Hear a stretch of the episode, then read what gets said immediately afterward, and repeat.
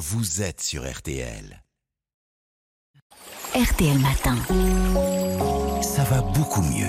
Ça va beaucoup mieux avec vous, Aline Perraudin. Chaque matin, vous nous parlez en plus des bienfaits du miel. Aujourd'hui, c'est un aliment à la fois gourmand et intéressant pour la santé. Mais oui, surtout en ce moment, hein, Jérôme, avec le retour du froid et des virus hivernaux, on peut avoir la gorge enrouée comme moi. Mhm. Eh bien, le miel permet. Ça s'entend pas. hein. Le miel permet d'adoucir la gorge. Ce n'est qu'un, ce n'est pas qu'un truc de grand-mère. hein, ça a été prouvé par la science. Alors, il est très utile en cas d'infection ORL, souvent d'origine virale, et on sait que les antibiotiques, ben, ça marche pas contre ça. Des études ont montré qu'il permet d'écourter la durée des gros rhumes, des rhinopharyngites, et de réduire aussi les quintes de toux.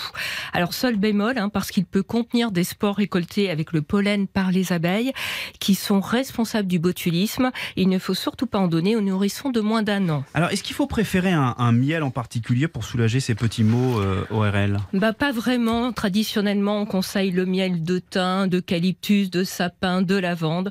Mais ce qui est aussi important que l'origine florale du miel, c'est de choisir un miel de qualité qui n'est pas adultéré, c'est-à-dire mélangé avec de l'eau et du sucre. Ces pseudo-miels sont la plupart du temps importés. hein.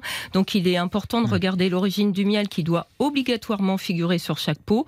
Il vaut mieux éviter les mélanges dont l'origine est vague, du genre Union européenne et hors Union européenne par exemple. Oui, oui, il faut mieux acheter du, du miel français. Donc, euh, vous parliez de- du miel pour soulager les, les petits maux orels.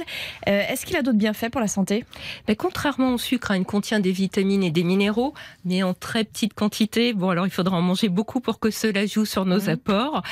Euh, et puis, bah, comme c'est un produit sucré, il ne faut pas en abuser. Deux Oh. cuillères. Ah mais attendez, deux Attends, attends. cuillerées à soupe quand même par jour, c'est la bonne quantité selon l'on en croit des chercheurs de l'université de Toronto au Canada. Ils viennent de montrer qu'ainsi le miel améliore la santé métabolique dans le cadre d'une alimentation saine. Il contribue, c'est quand même incroyable, à réduire le taux de cholestérol, de triglycérides et même de sucre dans le sang. Incroyable. C'est c'est d'autant plus étonnant que le miel est, comme vous le disiez, un produit sucré. Mais oui, mais comme l'ont souligné les chercheurs, sa composition bah, elle est vraiment complexe. Il contient des sucres particuliers, mais aussi des acides organiques, des acides aminés et d'autres composés actifs qui ont probablement des effets bénéfiques sur la santé. Alors quand même, hein, les scientifiques ont précisé que cela ne veut pas dire qu'il faut se mettre à manger du miel si on n'en consomme pas, mais que ça peut remplacer avantageusement le sucre, les sirops et les édulcorants. Alors pour aboutir à cette conclusion surprenante, hein, ils ont quand même analysé différentes études menées au total sur plus de 1100 per- participants. Alors le miel, il semble d'autant plus protecteur qu'il est issu d'une seule source florale.